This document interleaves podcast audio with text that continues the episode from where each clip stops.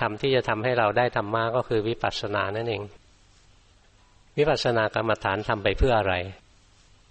วิปัสสนากรรมฐานนะทำไปเพื่อถอดถอนความเห็นผิดว่ามีตัวเรา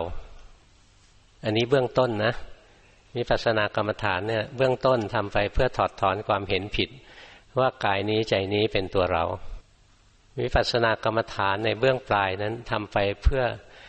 ถอดถอนความยึดถือในกายในใจนี้สองขั้นตอนนะไม่เหมือนกันหรอก เบื้องต้นจะละความเห็นผิดได้ โดยการทำวิปัสสนานะจะละความเห็นผิด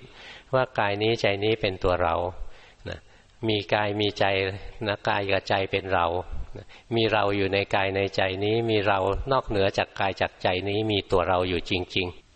ๆ เนี่ยถ้าทำวิปัสสนากรรมฐานนะเบื้องต้นก็จะ ละความเห็นผิดว่ามีตัวเราได้